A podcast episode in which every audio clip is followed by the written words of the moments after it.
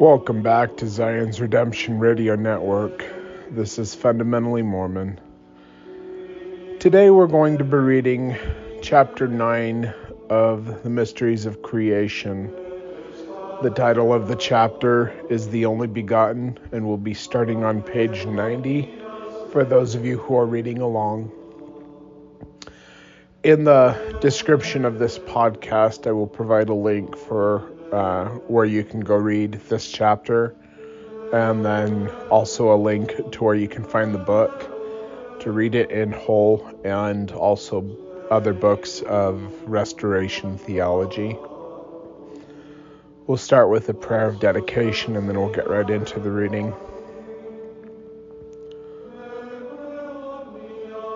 O God, the Eternal Father,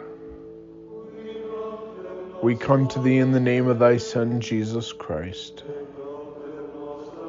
We ask thee, Father, to forgive us of our sins and our transgressions, that we might have thy Spirit to be with us more fully, that we may be directed in correct paths, that we may learn knowledge and truth, and have a confirmation of truth by the Holy Spirit.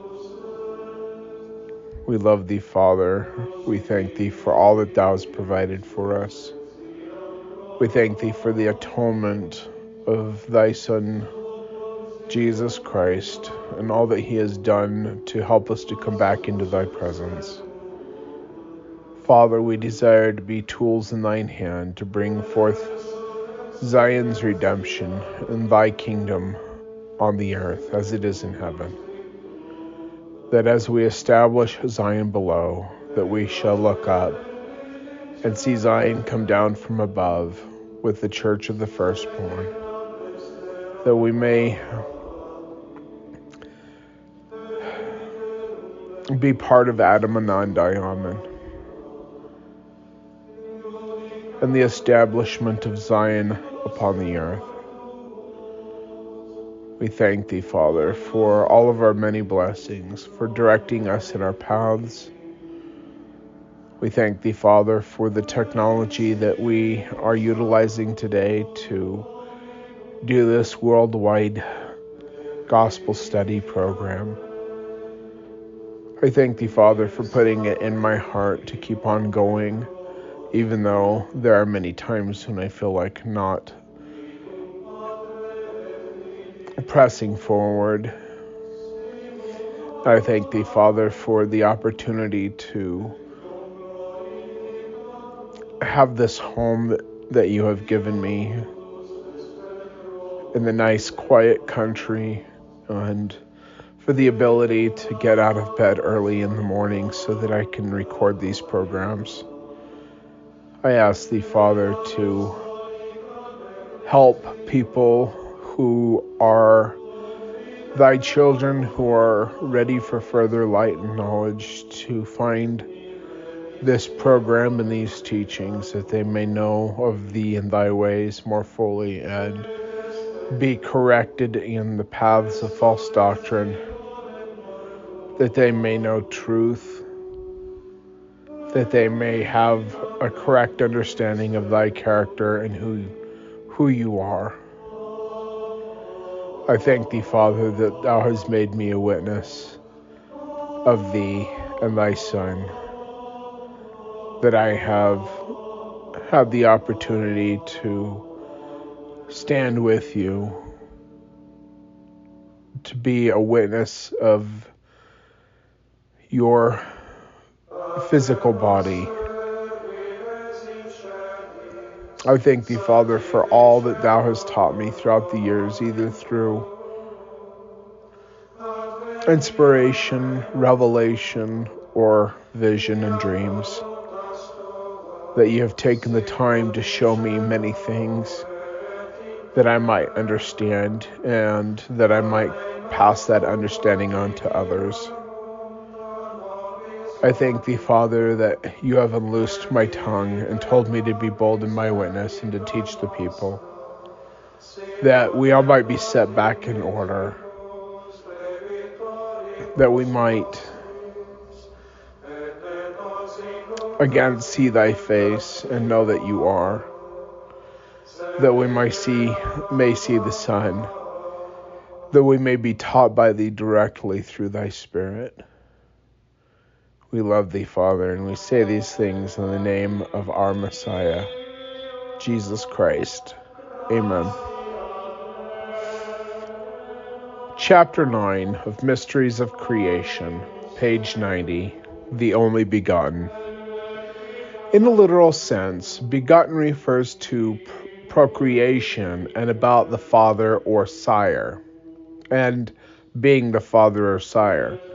However, the word has a much broader definition which should be kept in mind in reading the next two chapters.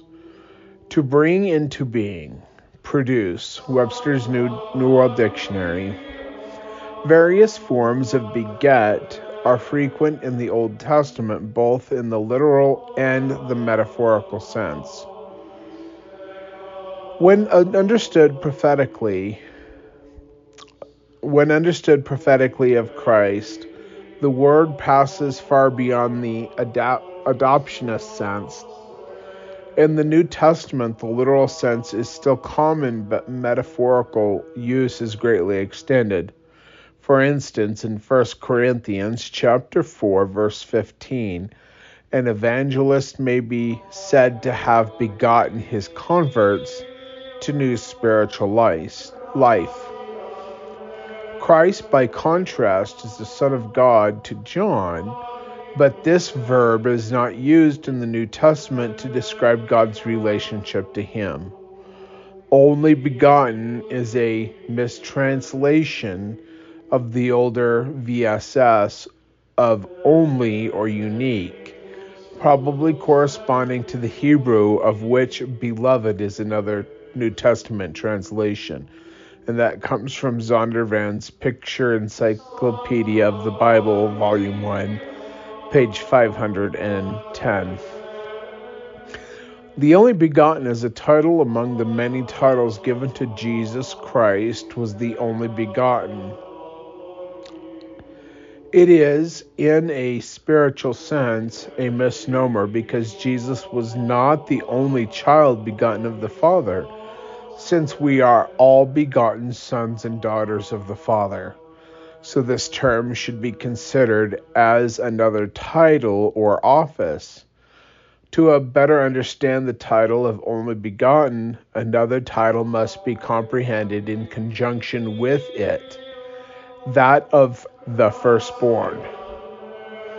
The firstborn child of the Father is the eldest, Therefore, upon him rests most of the authority, jurisdiction, and responsibility. Among the Hebrews, the firstborn or eldest son often carried the position of the father or head of household.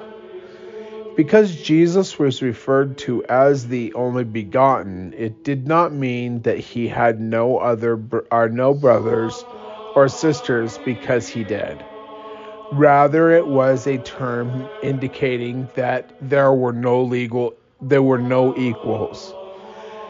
It is a designation similar to that of the firstborn, which Unger's dictionary explains in the figurative sense. Quote, the expression firstborn stands for that which is most excellent. Thus, Jesus Christ is the firstborn of every creature. Hebrews 12:23, the firstborn of the poor. Isaiah 14:30 means the poorest of the poor. So to be the firstborn of the poor means that you are the poorest of the poor. Unger's Bible Dictionary, page 367. So the term begotten may have different meanings to correspond to the context in which it is used, referring to specific authority, privileges, and responsibilities. Josephus, the noted Jewish historian, described the only begotten as the most beloved, the choicest, and the eldest.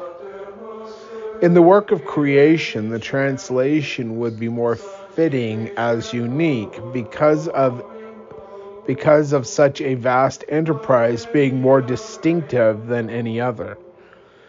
The title of only begotten sometimes refers to God, the Father, as he was a choice son of his Father, as Christ is to him. There is no Father that was not first a Son, and no Son without a Father. There are two positive statements in the 1830 edition of the Book of Mormon indicating that the Father is an only begotten. It is interesting to compare these two passages with later editions, which were probably changed by those who supposed that it was an error. Page 92, and we're at 17%. That I know that Jesus Christ shall come, yea, the Son of the only begotten of the Father, full of grace and mercy and truth that's the 1830 edition of Alma, page 266. Uh, I'm sorry, 236. So in this, uh, in the the very first editions of the Book of Mormon, it was more correct. They just didn't understand the progression of the gods. Because our Father is an only begotten of His Father. It's like in Revelations chapter one, and He hath made us speaking of Jesus Christ, Jesus Christ hath made us kings and priests unto God and his Father.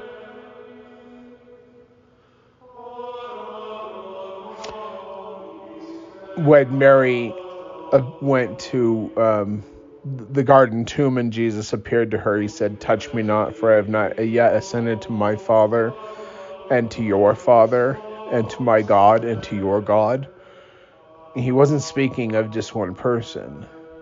He was speaking about Father Adam, who is our common father,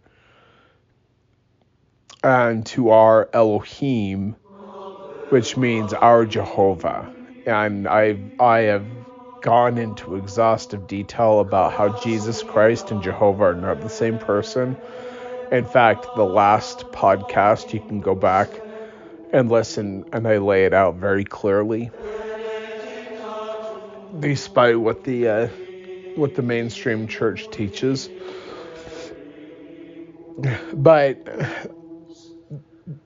the truth that was corrected in the Book of Mormon is just one of the signs of apostasy because the Father is an only begotten of, of his Father. Michael was an only begotten of Jehovah. And Jehovah is an oh, let me think. I think I said that wrong. Yeah, Michael is only begotten of Jehovah, and Jesus Christ is the only begotten of Michael.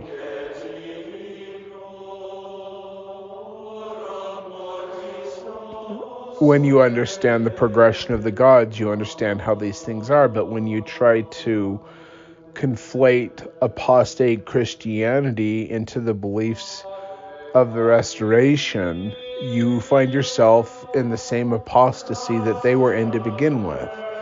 That's why Jesus that's one of the reasons why Jesus said that he would have to send one mighty and strong to set the house of God in order because it, he knew that it would get out of order. And part of the reason it got out of order is because the church strips off a little here and a little there of the restoration in order to be more like the apostate Christianity that we were supposed to be restored from. Because they didn't understand the deeper doctrines. So they change and they go back to the apostate doctrines that were the doctrines of men mingled with Scripture. Anyway, like I said, we're on page uh, 92 at 70%, 17%. That I know that Jesus Christ shall come, yea, the Son of the only begotten of the Father, full of grace and mercy and truth. That's the 1830 edition, Alma, page 236. So here's the controversial statement Jesus Christ is the Son of the only begotten of the Father. that is because Jesus Christ is the son of Michael. Michael was the only begotten of Jehovah. How does this work? So, we're going to get into the Adam God doctrine real quick, just so that you can understand how this all works. Michael was the savior on an older earth. He atoned for the sins and the transgressions of all of us, all of us, yes, us, who were on that world. That world became a Shemaim or a heavens, a celestial sphere of glass. That was our pre existent state before we came here. Michael was chosen by the God of that world to be, well, the Adam of that world, to be um, an Adam for this world. And Jesus Christ, who was God the witness of that world, was chosen to be God the Redeemer of this world. When Jehovah, not Jesus Christ, but Jehovah our Elohim placed garden uh, placed Adam in the garden. He placed him in the garden as, as a celestial being, an exalted being. Michael partook of the fruit of that garden with his wife Eve, and they went from a celestial level resurrection to they descended to a t- terrestrial and then finally to a telestial where they fell and they were able to have physical children for the spirit bodies of those who they had atoned or who Michael had atoned for in, in, in an, on another earth. See, when Jesus Christ took our sins and transgressions, we become his children and he becomes our father, even though he has a father above him. Michael had done the same thing for us on an older earth. And so we become his through the law of adoption, and he is our father both spiritually and because he became the Adam of this world, he becomes our father physically. And at the end of Adam's life, he and his wife went through a process of translation where they went from a celestial state to a terrestrial state, and they waited in that state, that terrestrial nature, until the meridian of time. When it was time for the Savior to come into the world, Michael, who is the Adam of this earth, came down. Gabriel came down as well and Gabriel presented the father to Miriam, or the mother of Jesus, who is Mary. Miriam's her Hebrew name. Mary's the Englishized version of that name. But anyway, so she was impregnated as the wife of Adam.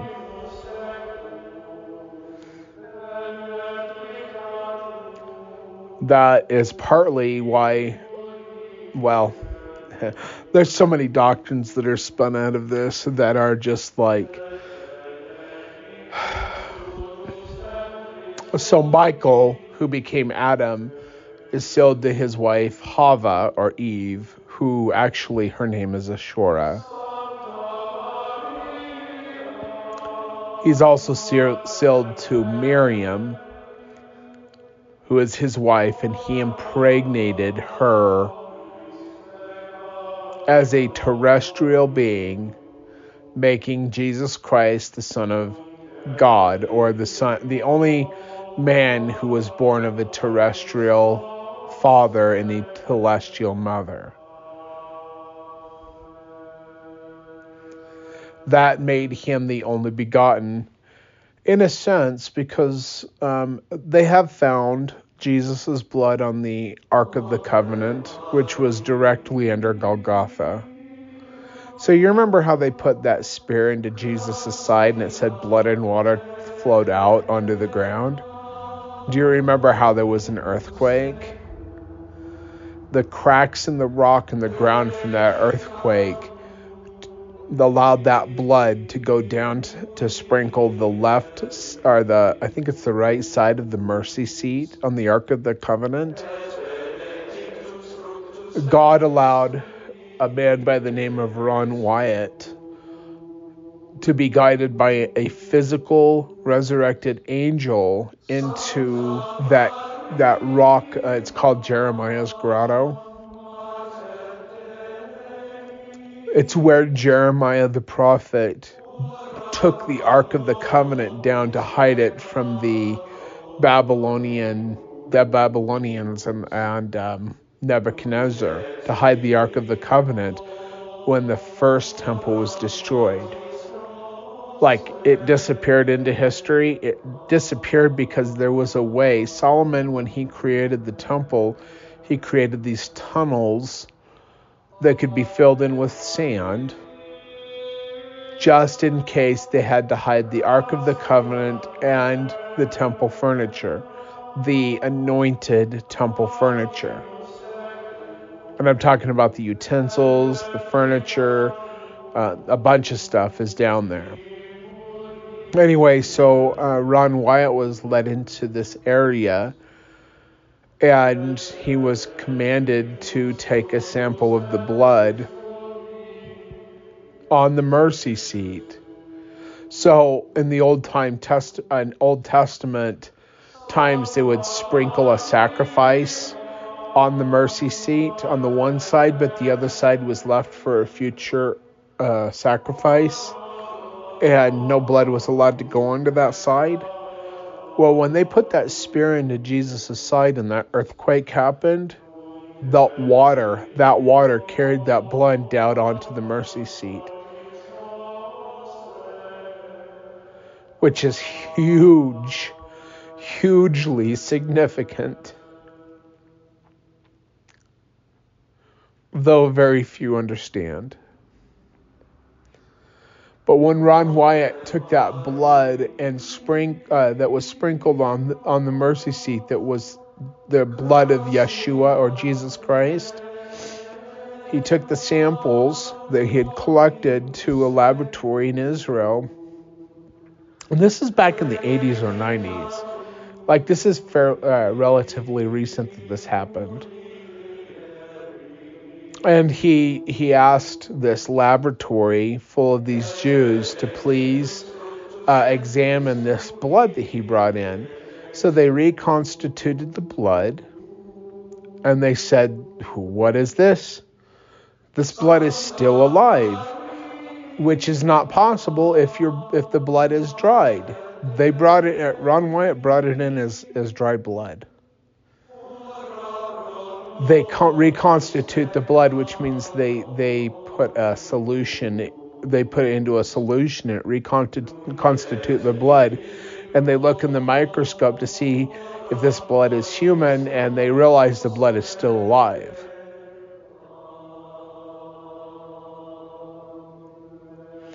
They broke down the the genetic um, the chromosomes of that blood, and they they realized that this blood had 23 chromosomes for the mother, whose and his mother was a human, a celestial individual on the earth,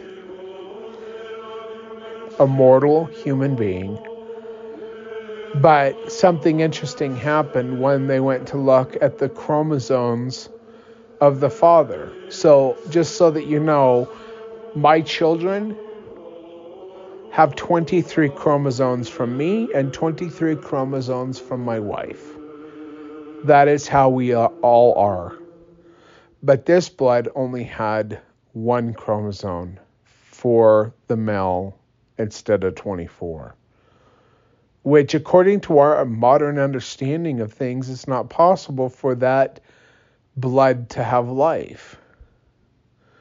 and the Orthodox Jewish um, uh, scientists, the phlebotomists, they said, "Whose blood? Or where did you get this blood? Whose blood is this?" And Ron Wyatt told them where he got it from, and he told them it was the blood of Yeshua, which is the Hebrew name of Jesus. And they tore their their shirts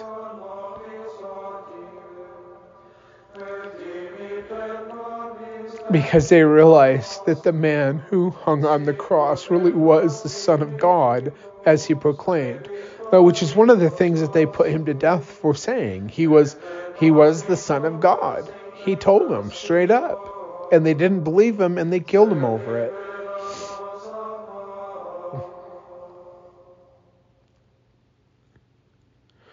They went to try to get the Ark of the Covenant out of Jeremiah's grotto using descendants of high priests, uh, they they figured out who should be able to carry it because remember, the only people who are allowed to carry it are those who are given permission by God to carry it, to even touch it. Remember what happened when somebody went to to embrace the ark from falling? That person was struck dead. The death penalty is the punishment for touching the Ark of the Covenant if you are not allowed to touch it. Ron Wyatt was given permission, he touched it. Everybody else who has tried to um, to touch it, to lift it up, to carry it out, every single one of them have died. And they had to send Ron Wyatt back in with a body board where he he placed the bodies of the dead on the body board and they, they pulled those bodies out of Jeremiah's grotto.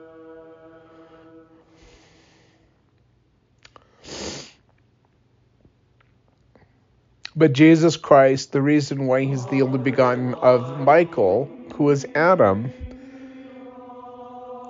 is because he, Michael impregnated, impregnated Mary that gave Jesus the ability to be part terrestrial, part telestial, which was very important for the atonement because he, being the only begotten, was able to take upon himself wave after wave of sin and transgression in the Garden of Gethsemane, which physically tore his body apart. That's why it said he bled from um, he bled from his whole body. So you know how he was able to heal other people? As wave after wave of sin came upon him and he took upon him the heavy weight of our transgressions, he was able to heal himself and continue on. And he was able to do that because of his blood, because of who he was as the only begotten of the Father, our Father, Michael, who is Adam. And the same thing could be said about Michael as well, because Michael was a redeemer on an older earth. And he was the only begotten of Jehovah, who was an Adam of that world. As the witness of the Father and the Son.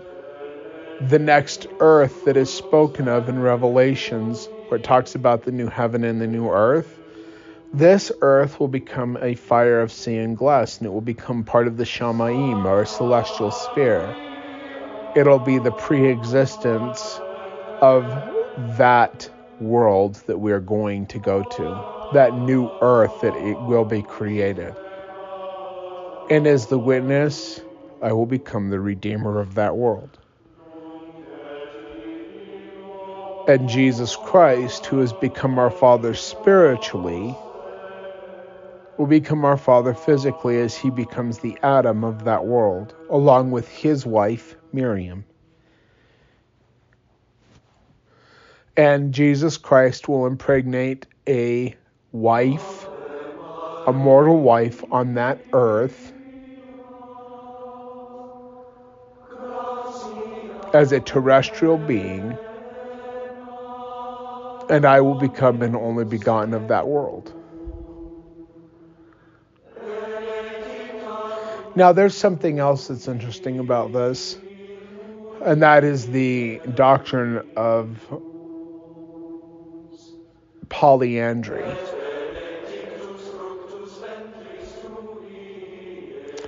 Because Miriam, being sealed as a wife to Michael,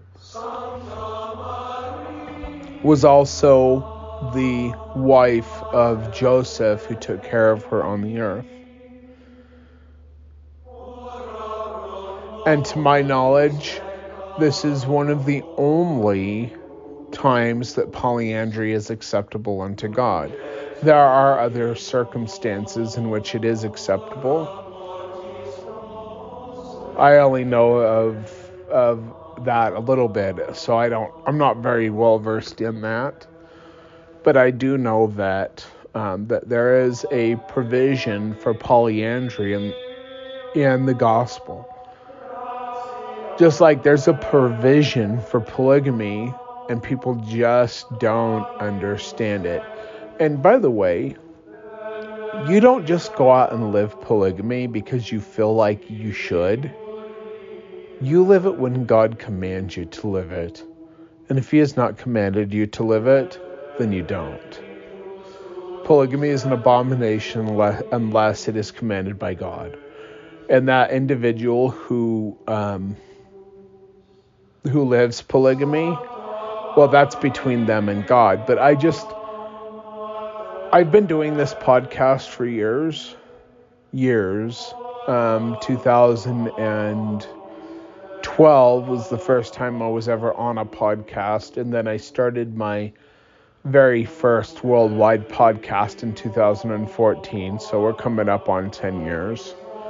And in that time, I've had many young young men who are in their late teens, early mid 20s, and they they want to be polygamous so bad. They don't even have wives to begin with. God never commanded them to to live it, but they just have to be polygamists, and it's like I, I just shake my head at them. because just because you want to live it doesn't mean you should. And Brigham Young was wrong about polygamy. He said that in order to be exalted, you had to live polygamy. Nope. In order to be exalted, you have to have the sealing of one man and one woman. Period.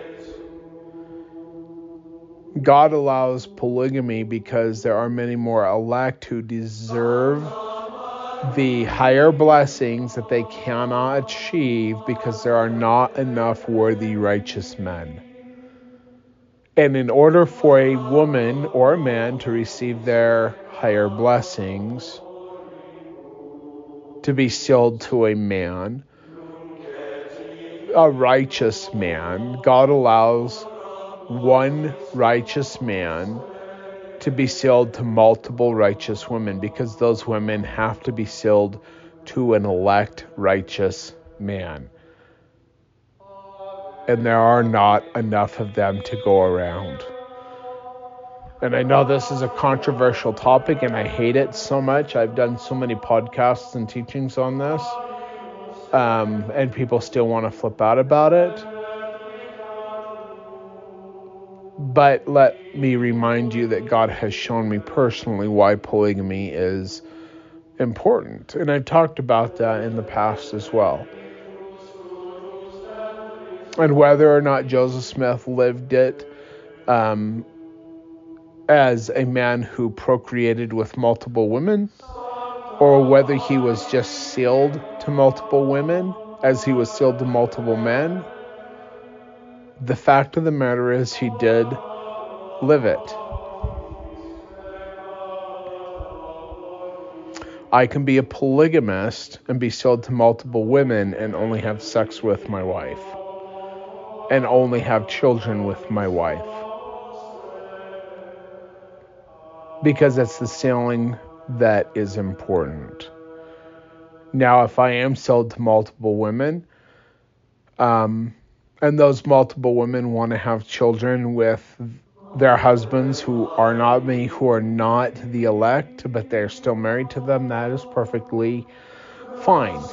So when Joseph Smith is accused of polyandry, well, he was sold to multiple women, but they they remained with their husbands.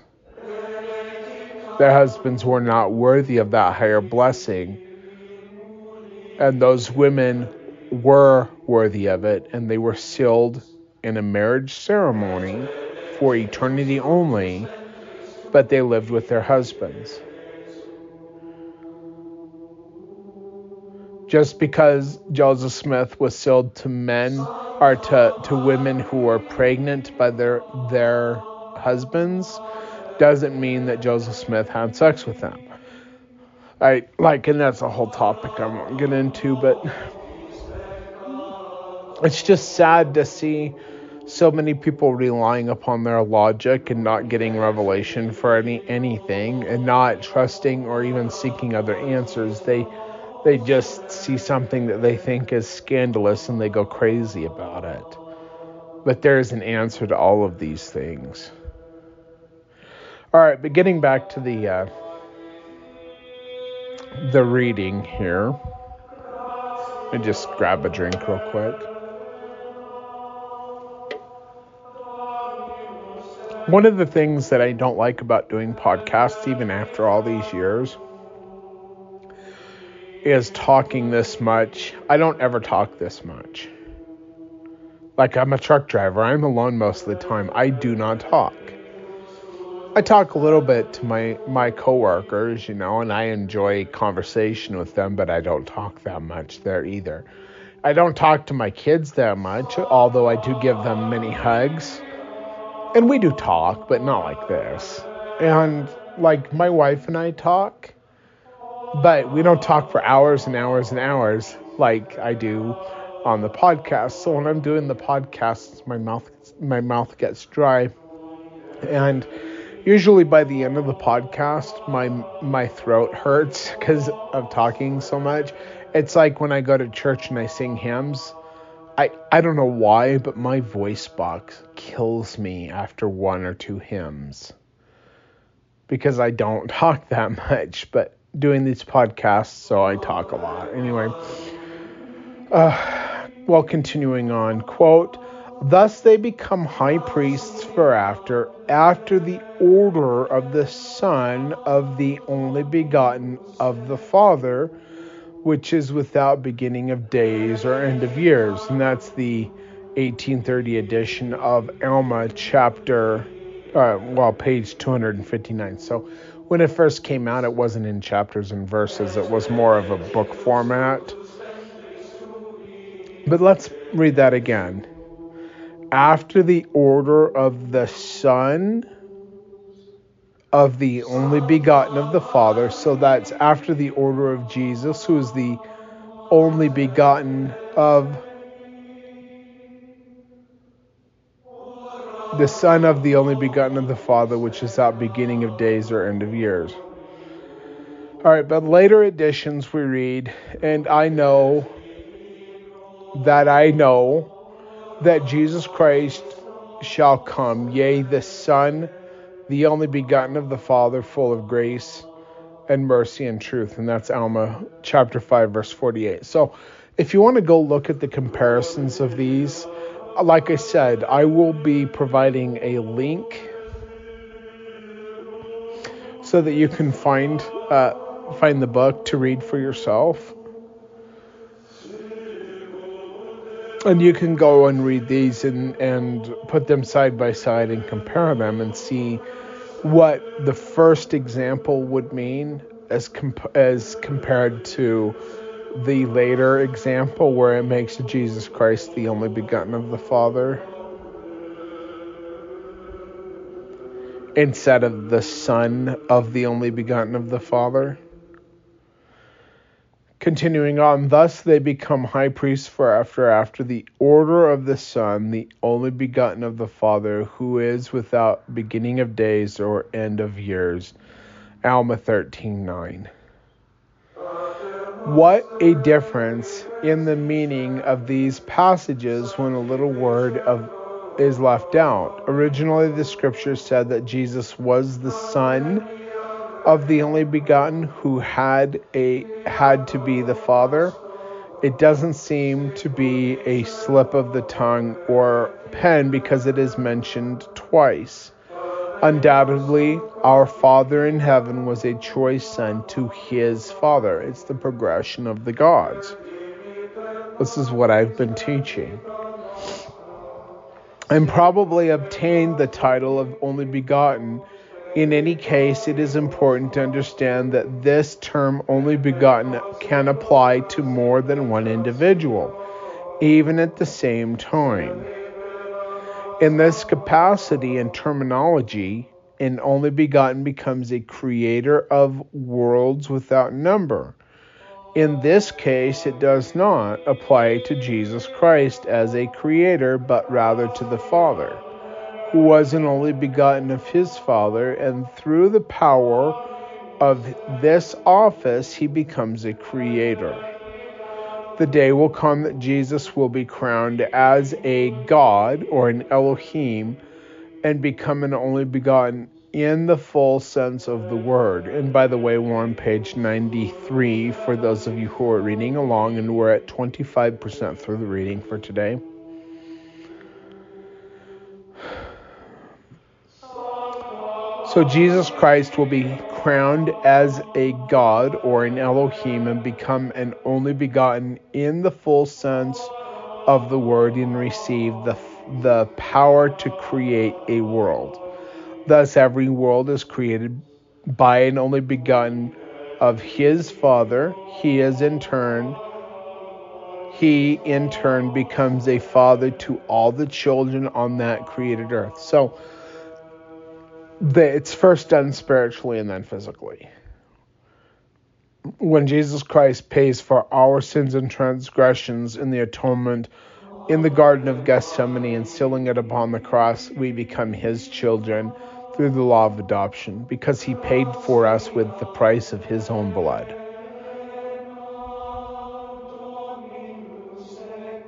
But he has a father above him, and so do we. That's why he says, Touch me not, for I have not yet ascended to my Father, but go unto my Father and uh, my brethren, and saying then unto them, I ascended to my Father and your Father, that's Father Adam, who is Michael, who is our common Father, even the Father of Jesus Christ. See, he was, Adam was our Father telestially, and then later, when Adam became terrestrial, he was the father of Jesus Christ. That's how he's the only begotten of the Son. Or, you know, it's just, I think it's just hard to understand for some people. I wish I could describe it better than that. But anyway, so another thing too, Jesus Christ was an organizer of the spirits in heaven, so he is also called a creator. In Hebrew, to create is to organize something, uh, not create something out of thin air, but to organize. So, Jesus Christ, when he creates, his form of creation is to organize the spirits in the world to come. He was the witness of the Father. He became the Redeemer, even though uh, he didn't redeem anybody until the meridian of time. But he held the office of Redeemer. He was a sub- set apart spirit unto God, unto his Elohim. And he organized the spirits, but he did not organize the earth he organized the spirit world but there's a difference between world and earth. Anyway, continuing on, he is in in turn he in turn becomes the father of all the children on that created earth. More frequently in our lives, the title of only begotten refers to Jesus Christ, our elder brother.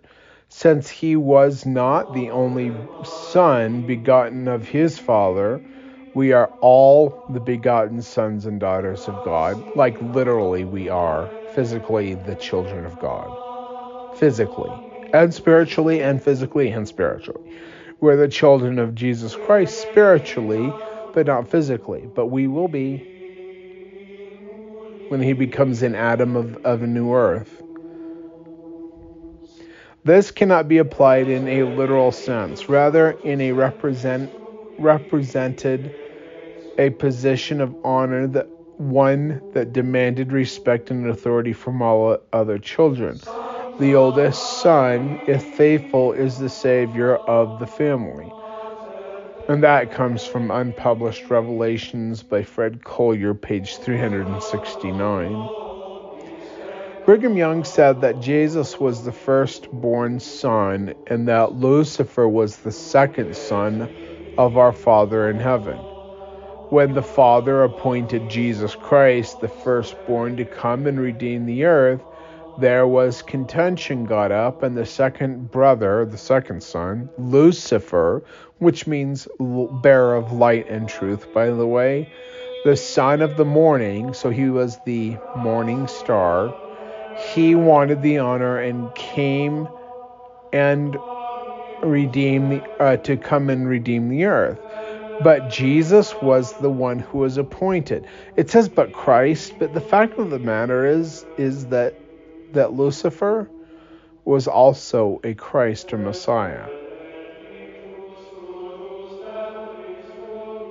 Lucifer was the second the second born of the Father. He was the second witness after the Redeemer. He was the Ruach HaKodesh. He was God the witness.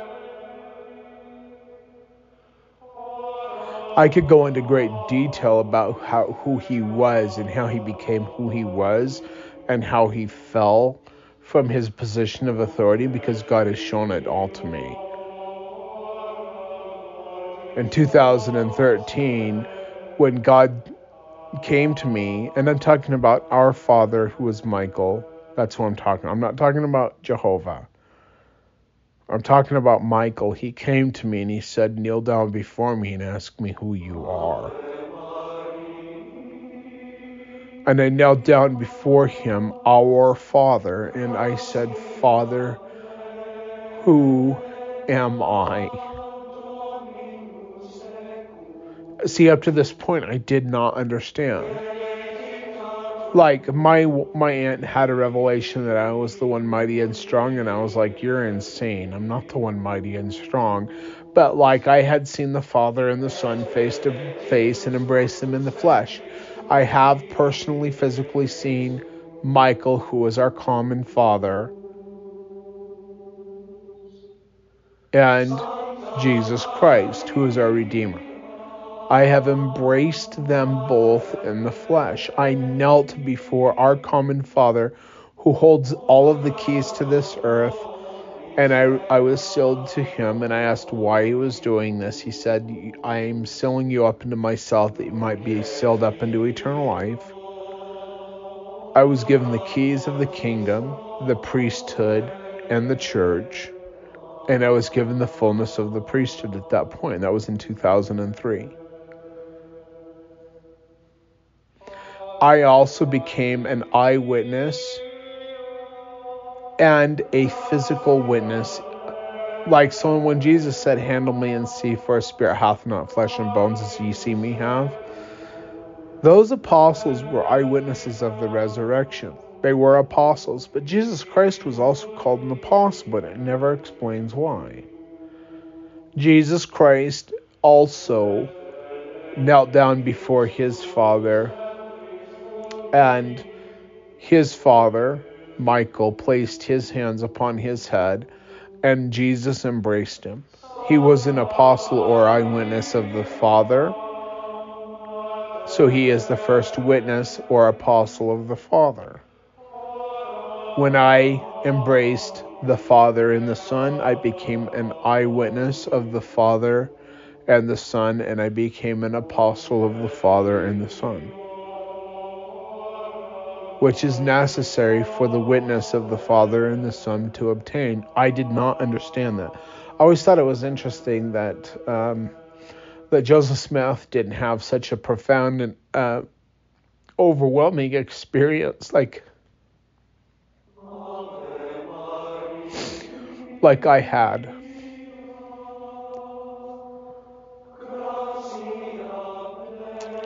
And 10 years goes and I and God shows me all these things, but he kind of leaves me in the dark about why all this even happened to me.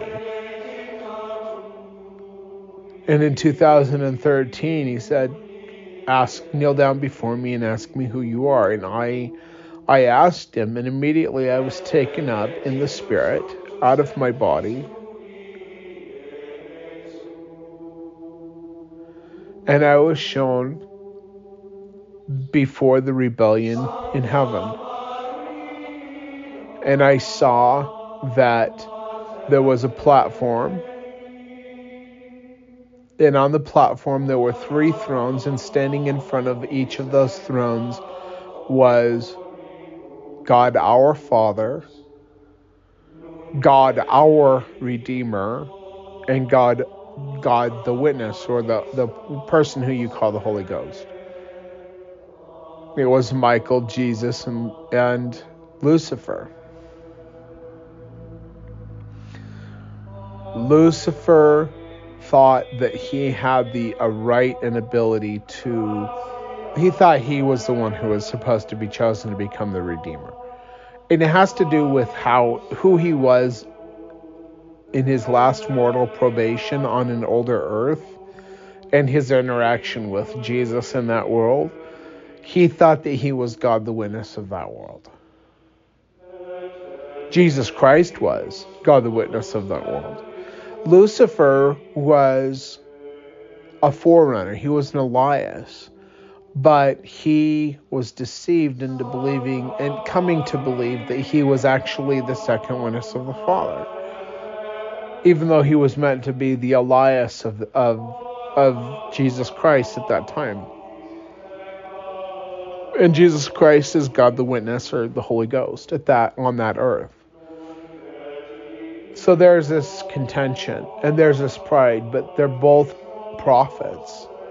Jesus Christ is a prophet of God. Lucifer was a prophet of God. And by the way, we don't know what his real name was. Lucifer is a title. It means bearer of light and truth. It's Latin. In the Hebrew, it's Hillel ben Shachar. He is the Ruach HaKodesh. He was, anyway, before his rebellion. But because of his pride and his arrogance, he came, he basically tried to take the throne by force, to become the redeemer of this world and when he was cast out, along with those who tried to assist him in this endeavor, he became Hasatan, or the accuser of the brethren, the Satan. And his title of Lucifer, or the bearer of light and truth, or the, the title of God the Witness, was taken from him. And I saw that that our Father and our Redeemer came down among 12 of us who were called mighty and strong, who stand in the presence of the Father and the Son. And I was chosen from among them to be the witness, to be their witness. So when Jesus, or when when Michael says, "Kneel down before me and ask me who you are," I say, "Who am I?" I am the witness of the Father and the Son. That's why I have embraced them in the flesh. Now, that's a pretty odd claim to make, especially by a truck driver, right? Who owns a farm with five kids and 16 goats and 40 chickens and a ton of cats but nevertheless, it's true. Jesus Christ had a trade and he had a family, but he was still the Redeemer.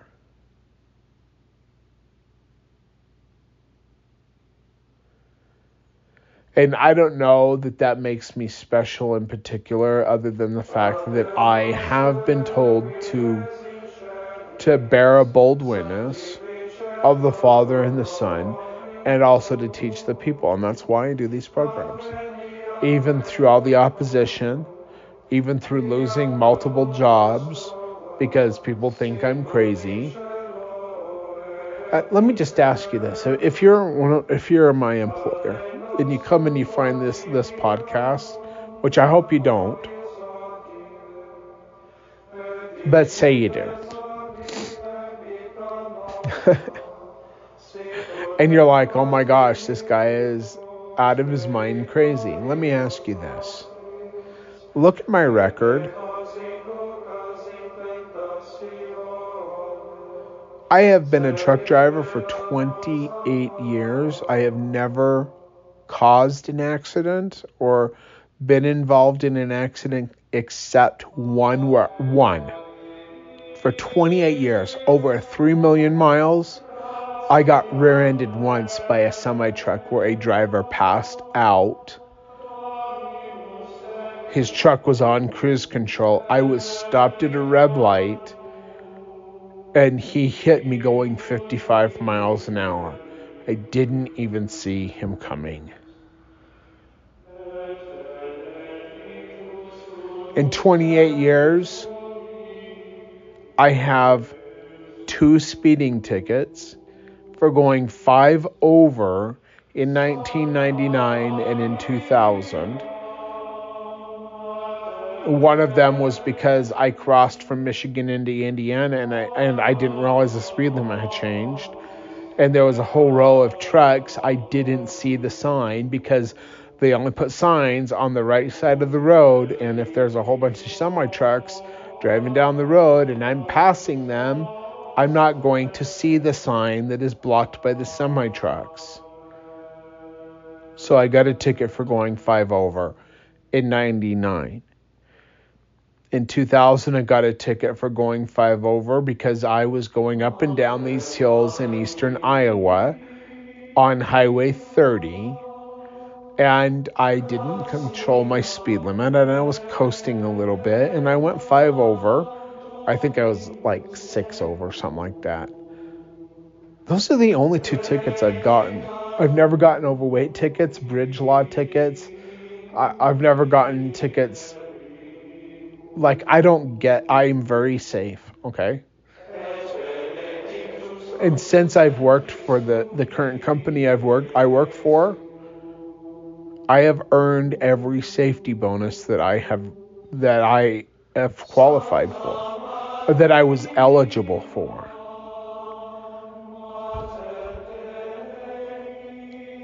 I have a wife and kids who are very healthy, except for one. my daughter Lydia is not well. I became her father when she was three years old, so I'm not her biological father. Her biological father is a narcissist and a sociopath, uh, and a whole bunch of other things. He's in prison. He is cr- a criminal individual. He is a horrible, evil individual. And my 14 year old daughter acts just like him. She's been diagnosed as a narcissist, um, borderline borderline personality disorder, like a whole bunch of other things. And she's in a treatment facility. and she's not getting better. And we tried for years to help her uh, doing all these different things, and she finally got so violent and out of control that we had to remove her from the household for the safety of our other kids. And for the safety of my wife, she would even come after me. Lydia, this little 14 year old girl, thought that she could square up against me. The last person I fought, I got attacked by a man uh, in 2016 who had a pit bull. Um, the pit bull was uh, jumped up and had a hold of my upper arm. This man was punching me in the side of the face. After I got done punching the pit bull in the in between the eyes, the pit bull finally let go. I beat this man so severely that he couldn't get up. Now, when I was homeless, I learned that if I was attacked, I had to fight tooth and nail. And I had to break bones and I had to do whatever it was to get away because if I let them and I was a when I was in high school I was a wrestler. So I have an advantage. And I'm you know, I'm almost uh, 5'11, 245 to 250 pounds. Not all of that is fat. I'm pretty pretty strong. but anyway, so um, so this guy attacks me, and I learned a long time ago that if I am in a fight, and I've been in many many fights throughout the years, that I have to make it so that they can't get up because when I was nice before and I would pin people and I'd be like, Are you gonna stop? Are you gonna calm down? Like, and they're possessed by demons. Like, they, these people, they, they hate me for no reason. They don't know why they hate me and they just want to physically hurt me. And I'm not gonna put up with it. So I I beat this man so severely and stomped him.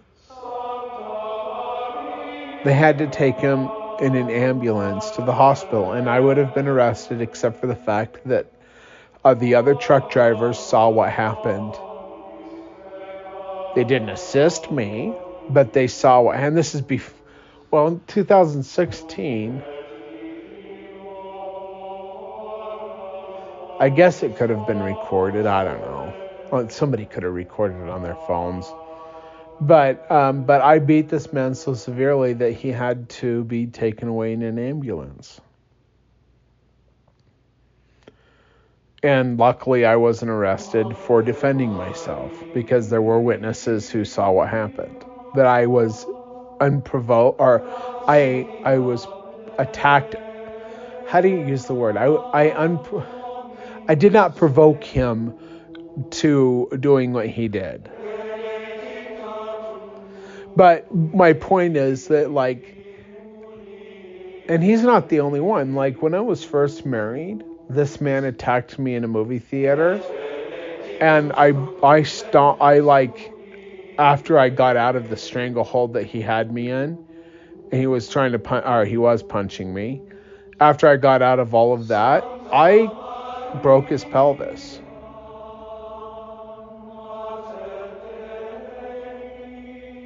with my flip flop in my foot.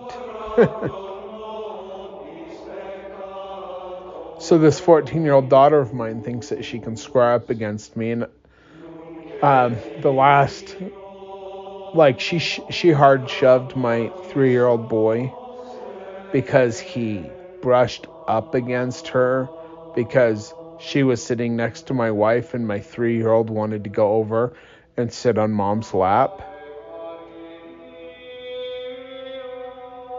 that was the breaking point for us. And I was very upset about that and I was kind of yelling, you know, and it was my my youngest daughter's birthday and we were at a restaurant and it was kind of interesting because there was four sheriffs sitting there at the table next to us. They did not get up and do anything. They let me handle things. But anyway, so I'm like getting to the point where I'm like getting very angry because this this 14 year old daughter of mine is is doing what she's doing. And she follows me out into the parking lot and she says, What? A grown man can't hit a little girl? Like, she is out of her mind. So, anyway, she hasn't been in the house since January. And they actually had to put her in um, solitary confinement last week for for like four days because of how violent she's getting even on medication. And it's sad because uh, she was like 18 months old when she left the abuse that her biological father did. And she's turning into him. I, it's genetics, I guess. I don't understand it. But like, so here's my point. Other than that, hardship, like I have done I I live a relatively normal life.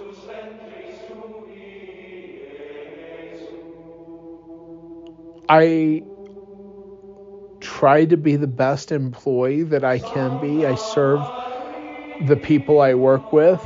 I do. I actually go above and beyond, and and the the um, the dispatcher knows it. You know, my supervisors understand it. And when I was an oil field worker before, they actually fired me, but they wouldn't give me a reason. But they fired. They didn't lay me off. They fired me. I had the opportunity to hold a council to plead my case why I shouldn't be fired. And both of my supervisors, both of them, they both said, and I remember their names Terry Merrill and Daniel Allred. They both said that I was the best worker that they had. But they let me go anyway. And this is back in 2002 uh, 8 to 2010, so that was in 2010, and there was no reason for it. There was the the supervisor over my um, over my my direct supervisors. He hated my guts. His name was Will Will Allred, I think, or Will something, I can't remember. He hated me for no reason. The head mechanic at the Glen Bend shop the first time she ever met me, she hated me for no reason. Even though I was the best employee that they had in South Ouray. I was chosen out of all of the other employees to be oilfield emergency management. They put me through college courses so that I could be qualified to do the job that they asked me to do, which is more difficult than than any of the other jobs and had to have the greatest training. I went through college courses. I was trained as a first aid medic, a first class medic. But certain individuals hate me with a demonic passion, and I was let go. And now that I proclaim the things that I proclaim, well, there's even more problems for me. Anyway, I know this isn't a podcast specifically about me, but that's probably why people don't like so many people like don't regularly listen to this. But other people, they actually appreciate me going into these little things I go into. So, anyway, getting back to the reading, we're actually at 31%. But but Jesus was the appointed one. It was right by appoint it was his right by appointment and birthright. And that comes from the Wilford Woodruff Journals volume 4, page 45 and 46. As the eldest brother, he acts in place of the father when the father is not present when Jesus is called the only begotten, it is when he is functioning in the position and office of trust. Both our Father and Jesus have instructed all men to pray unto the Father because we are his children.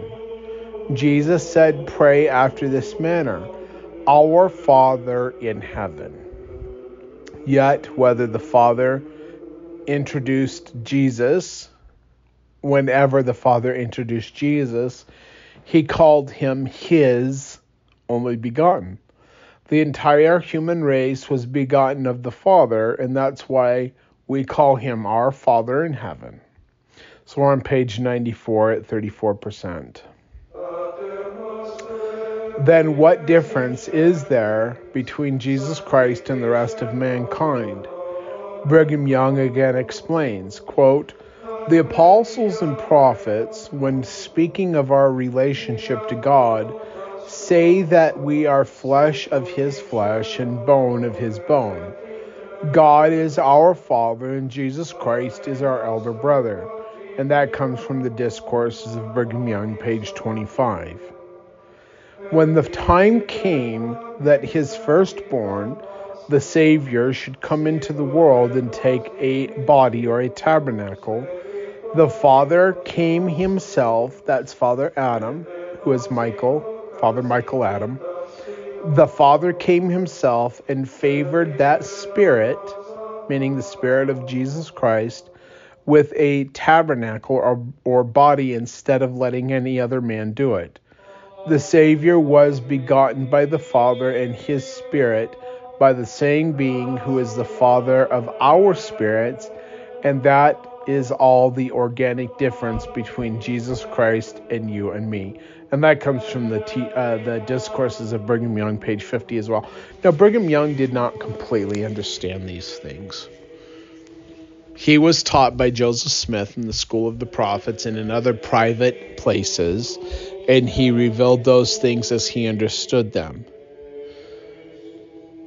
But I uh, I do not accept Brigham Young as being a prophet, seer, or revelator.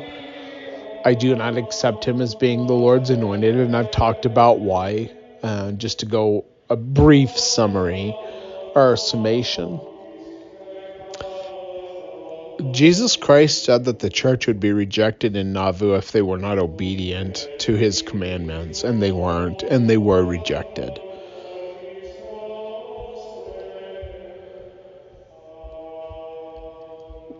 if you want to know why I go into detail in other podcasts, you can go back and, and search those podcasts. Or you can ask me personally if you know how to get a hold of me. But Jesus Christ said that the church would be rejected with their dead if they were not obedient, and they were not obedient, and they were rejected as a church with their dead. So I do not accept any authority claims that come out of Nauvoo, whether it's through Brigham Young or James Strang or Sidney Rigdon or any of them. Lyman Wight, it doesn't matter. Jesus Christ said, All they who hinder this work will be cursed to the third and fourth generation. That would have been between 120 to 160 years at the end of the 160 year time of rejection, that's when I knelt before the Father and he placed his hands upon my head, thus commencing the time of the work of the Father spoken of in 3 Nephi chapter 21. That's what we're in right now.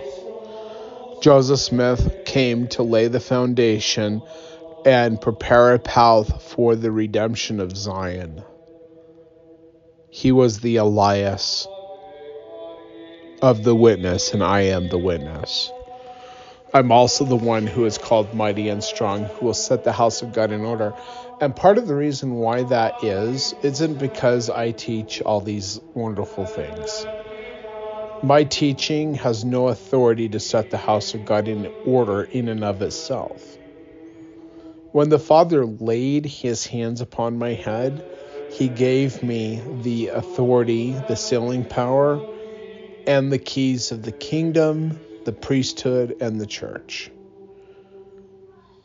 I am the one man on the earth who holds the authority that Joseph Smith holds, held. I am the witness of the Father and the Son. And because of that authority, I have the ability to set the house of God in order through the sealing ordinances and through the other ordinances which are required for salvation and exaltation. Like all these groups that run around, they think they're going to set the house of God in order because they're doing all the right things. They lack one thing they lack the sealing authority.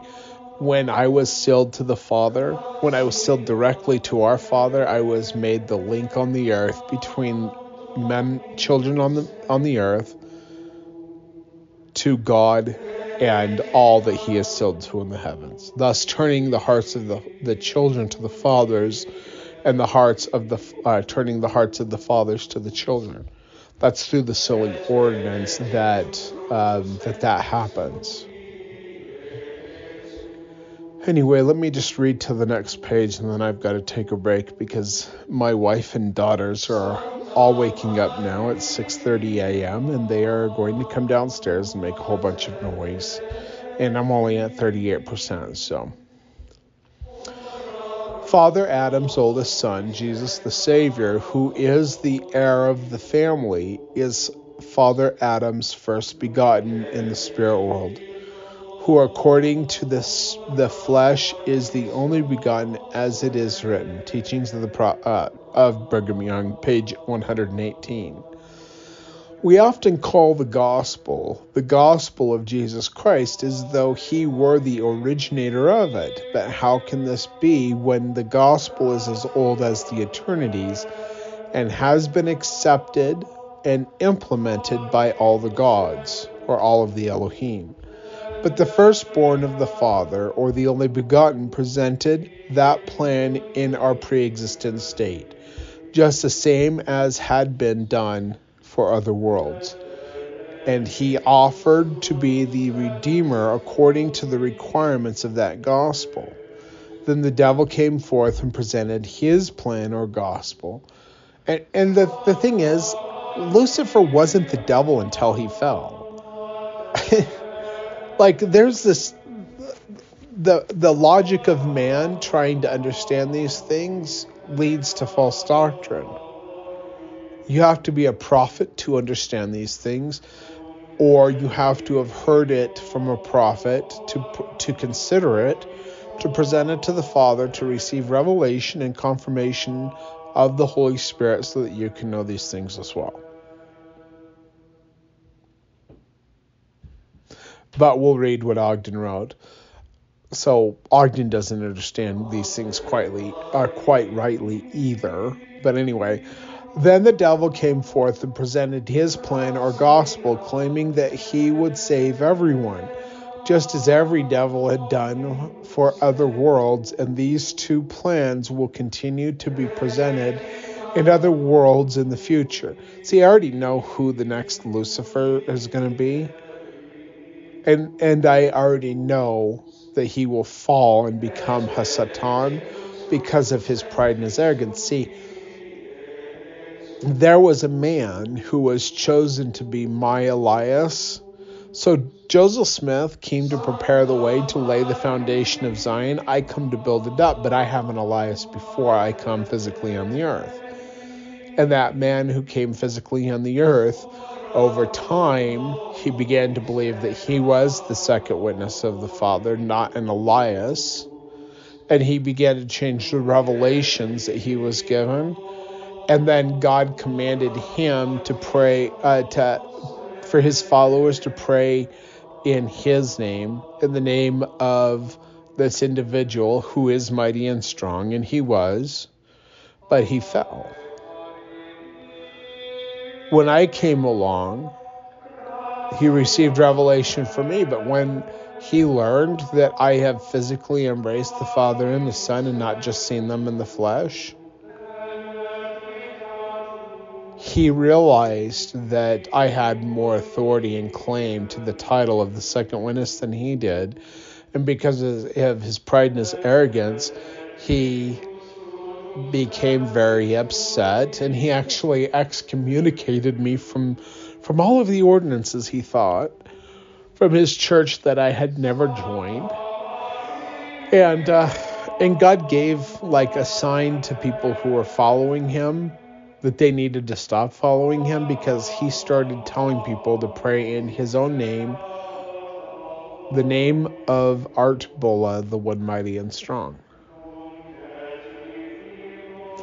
Because of his pride and his arrogance, he fell, but he has held up all of the other commandments. He has lived everything that he has been commanded, and he will be chosen to be God the witness. And when I'm chosen to be the Redeemer, because of his pride and his arrogance, he will rebel. So, this is how God chooses saints. They are prophets who become prideful and fallen. And because of their arrogance and their pride, they think that they have the authority to be to be something that they're not. And then when when the one who comes along, who is the witness, um, when he's chosen to be the redeemer, then they think that they should have been the redeemer. It's because of their pride and their arrogance that they rebel. That's how Lucifer's become Satan's.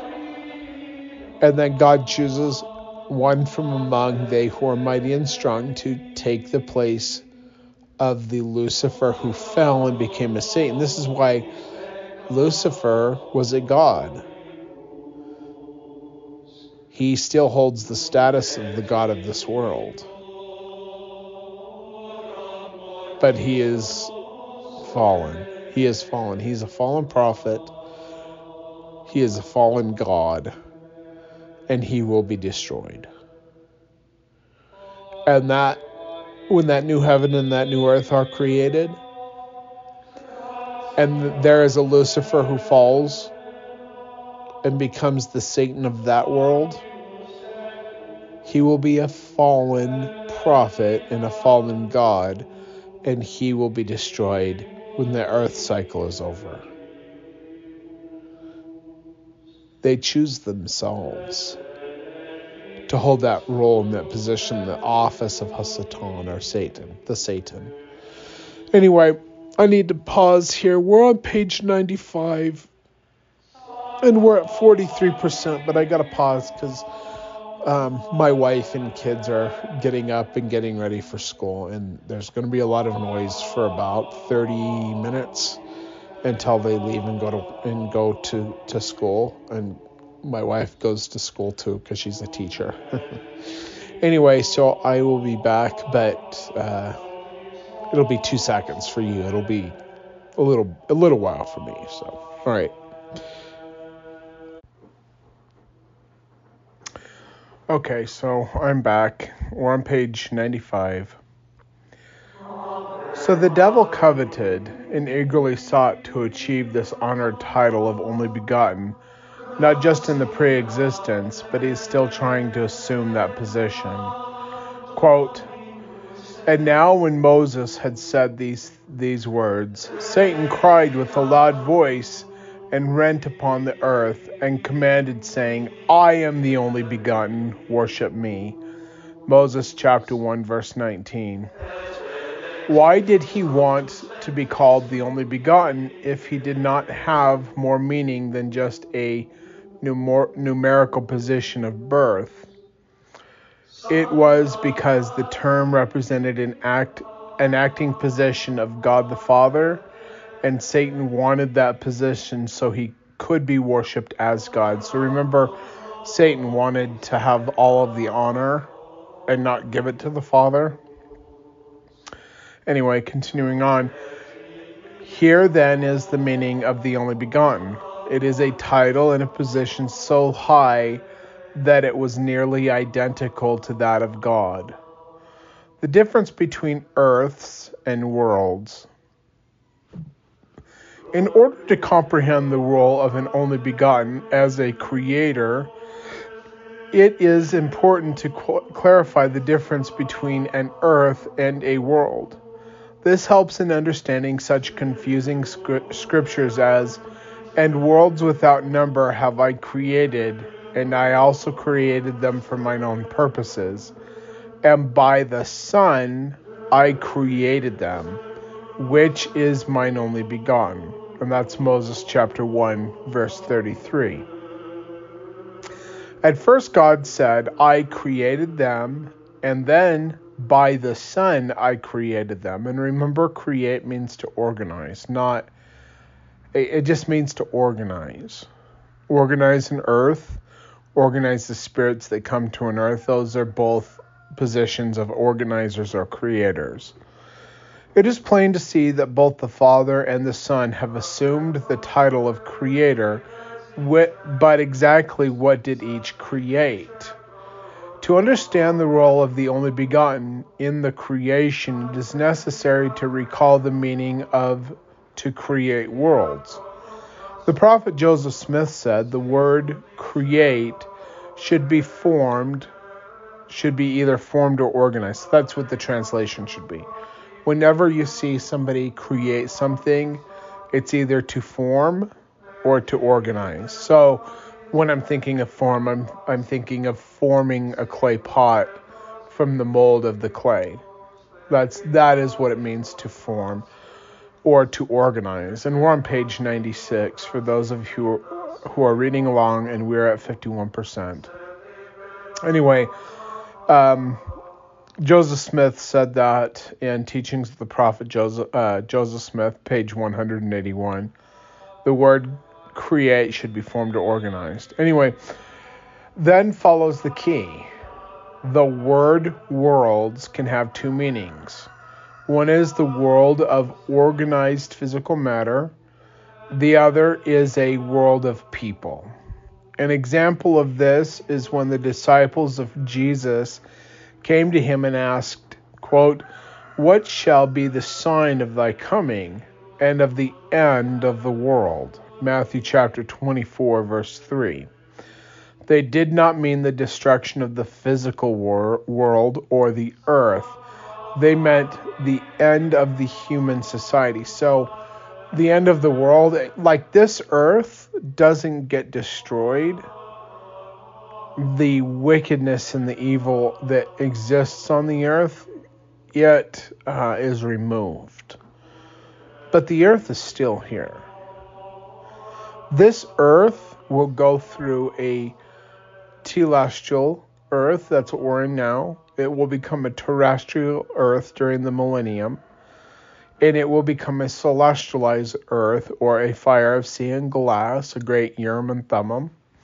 And that is the destiny of this earth, but it isn't destroyed. So when when they talk about the end of the world, they're talking about the end of of the society of this world, which is a fallen society. when this earth is cleansed of the fallen transgressions that have existed since the time that Adam and Eve were cast out of the garden, um, all the way up until the second coming of of the Father and also of the Son. Because remember, the Father lived on this earth as an Adam, and he will return Adam-ondi-Ahman and Jesus Christ will retor- return after that. Uh, well, at the same time. Um, and then this earth will go into a terrestrial state, which is not part of a fallen world.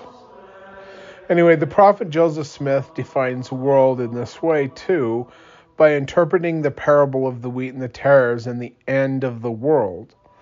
Quote, but he, knowing all things, says not so, as much to say your views are not correct. The church in its infancy, the, the church is in its infancy, and if you take this rash step, you will destroy the wheat, or the church with the tares. Therefore, it is better to let them grow together until the harvest. So he's talking about the wickedness within the church and how there will be wheat that grow up with the tares within the church itself. That's why there has to be a setting in order and a cleansing of not just the world, but the church first. Anyway, therefore it is better to let them grow together until the harvest or the end of the world, which means the destruction of the wicked. So the end of the world means the destruction of the wicked. That's in Teachings of the Prophet Joseph Smith, page 98. And again, quote, now men cannot have any possible grounds to say that this is figurative or that does not mean what it says. For he is now explaining what he had previously spoken in parables, and according to this language, the end of the world is the destruction of the wicked. The harvest and the end of the world have an allusion directly to the human family in the last days instead of the earth, as many have imagined. Teachings of the Prophet Joseph Smith, page 100 and 101. In the teachings of the Prophet Joseph Smith, there are 30 references to the world, meaning mankind, and only two where the world referred to the earth. The world is consistently spoken of in connection with mankind rather than the physical earth Therefore, it seems that the scripture should be interpreted in this light as well. Page 97 at 61%. Another example from the scriptures comes from the writings of John. Quote, For God, meaning God our Father, so loved the world that he gave his only begotten Son, that whosoever believeth in him should not perish, but have everlasting life. For God sent not his Son into the world to condemn the world, but that through him that the world through him might be saved. John chapter 3 verses 16 and 17. The world here refers to mankind not physically not the physical land and elements of the earth. Certainly uh, the earth is not going to believe in the only begotten and be saved but the world or mankind will do the believing. The only begotten Son is the one who organized mankind before they came to an earth. So when it says that Jesus Christ created, I mean that he organized the spirits in heaven before he came to this earth. And it is the only begotten or firstborn Son of every earth without number that is the organizer of the children pertaining to it. So Jesus Christ is not the only one who has held the position of God the, the Redeemer. That is actually a, a title that has been held by many. It's the same thing like we have the President of the United States, but there are different men who hold that position, but it's still the same office. It's the same thing with God the Creator which is the Father, God the Redeemer, which is the Son, and God the Witness, which is the the testator. Um, those positions or titles are held on every earth, but they're held by different individuals. Anyway, um, every earth without number, that is the organizer of all the children pertaining to it. So they might have re- redemption and be saved. The only begotten Son does not necessarily mean Jesus Christ. Like I said, Jehovah was an only begotten to his Father. Michael was an only begotten to Jehovah. Jesus is an only begotten to Michael, and I will be an only begotten to Jesus when the new earth is created. That's the position and role that is held by individuals from world to world. And when Jesus, um, he was the witness, he became the Redeemer, and he has become the Father spiritually, but when he becomes an Adam, he will be both the Father spiritually and physically. All right, the only begotten Son does not necessarily mean Jesus Christ. It can apply to Jesus as the only begotten in the flesh by the Father or in the figurative or illustrative sense. It can apply to numerous sons, as every world has an only begotten who is its creator. creator in the fact that he organized the spirits. That same world will have a chosen son who is the only begotten in the flesh. Another viable interpretation of the only begotten is a reveal is revealed in the pearl of great price, where we learn about uh, more about this office by which worlds without number are created. And remember, they're created by the office, not by the individual. Anyway, Moses gives this account, quote, And in that day the Holy Ghost fell upon Adam, which beareth record of the Father and the Son, saying, I am the only begotten of the Father from the beginning and henceforth and forever that is uh, that as thou hast fallen thou mayest be redeemed redeemed in all mankind even as many as well. Moses chapter 5 verse 9 now remember that in the beginning of the history of this earth adam organizes the world. He names all the animals all the plants he he creates this earth under the direction of Jehovah our Elohim, and we find that out in the temple endowment for those that have eyes to see and ears to hear. But at that time, Jesus Christ, our Redeemer, was a Ruach HaKodesh or a set apart one, a Holy Ghost or a Holy Spirit.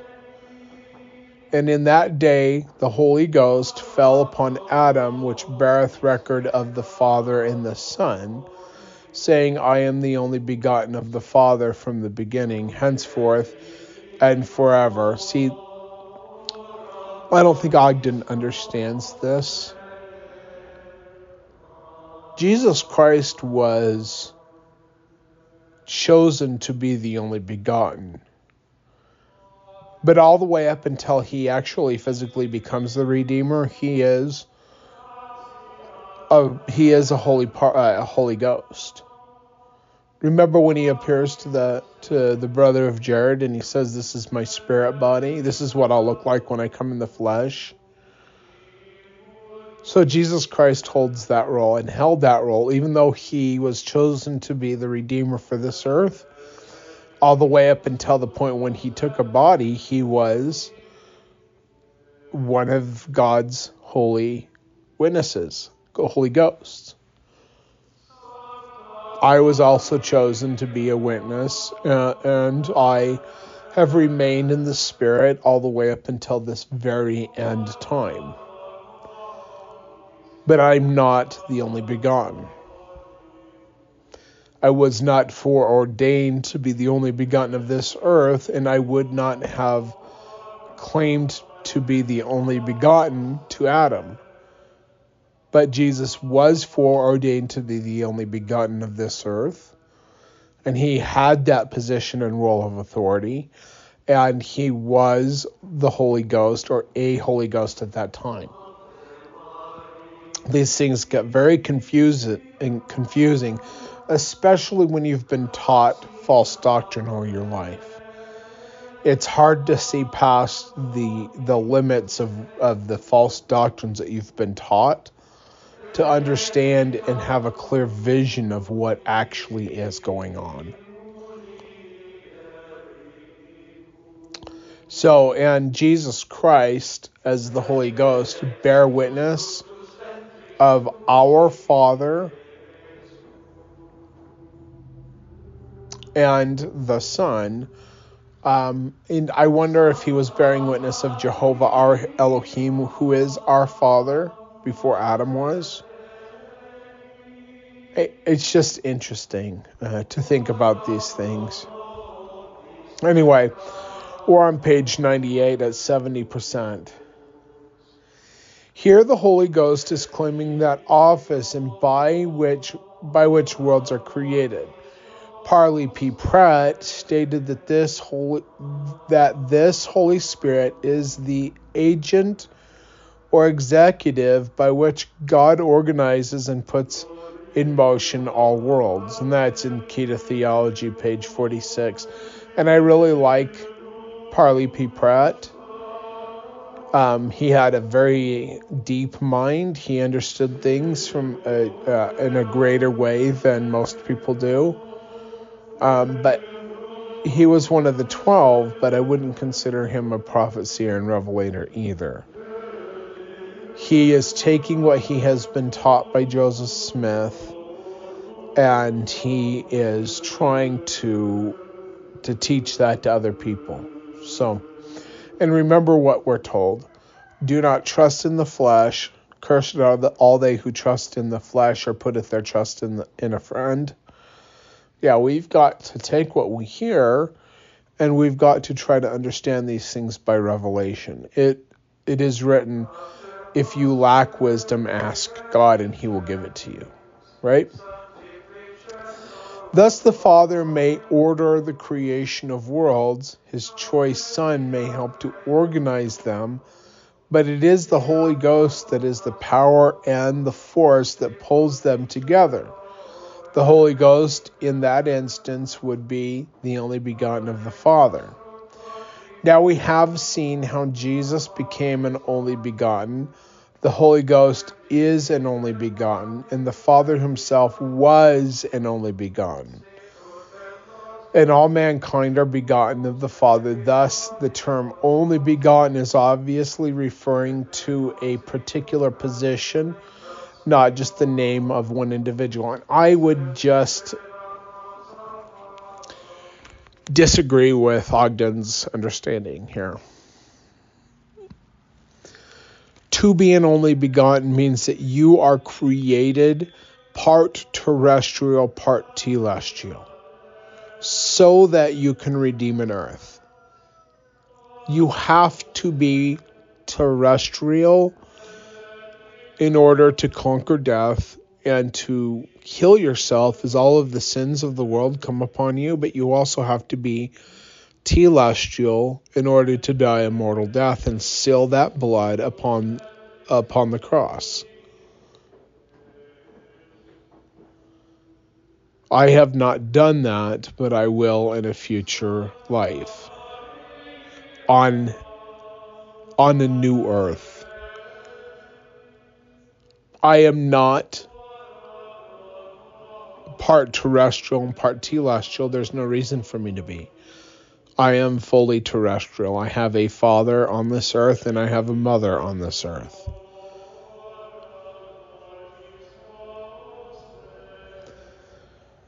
I am not an only begotten. The Holy Ghost is not an only begotten. Joseph Smith understood that Jesus Christ was an only begotten. He was foreordained to be that and claimed the role and title of only begotten.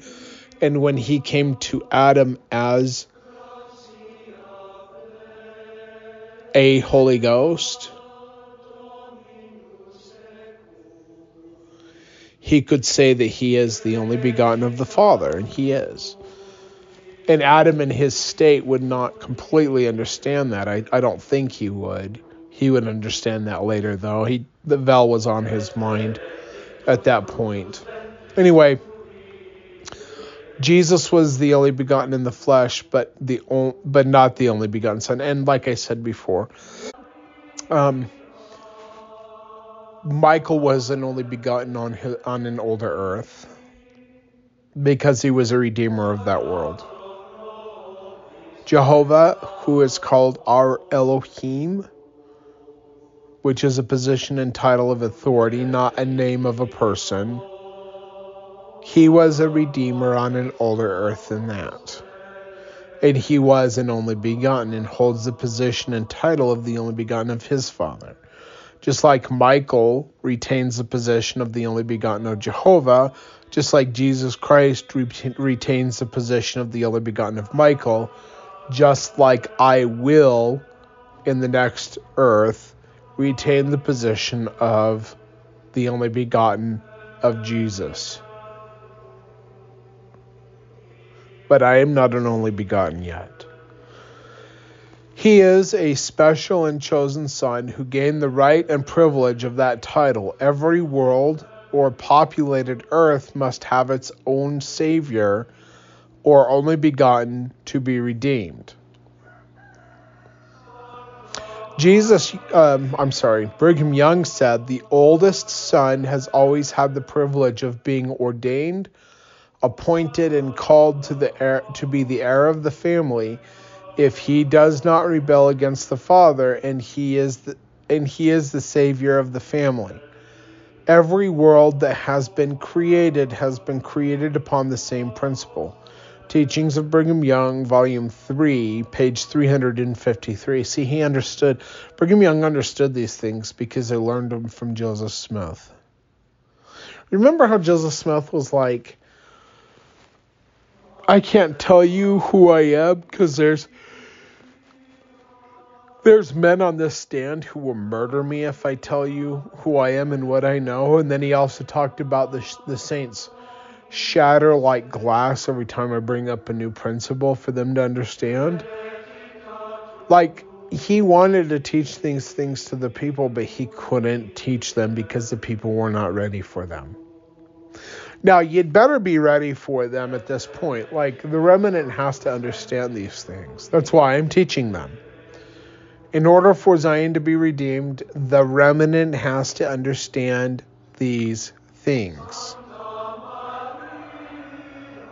So, this podcast isn't necessarily for the whole world, even though it is worldwide.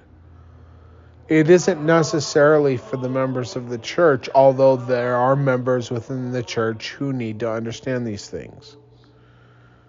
There are those of you who have been foreordained to be part of Zion's redemption and the remnant, but just because you've been foreordained to that that position doesn't mean that you're going to make it. it, it there's still free agency involved here.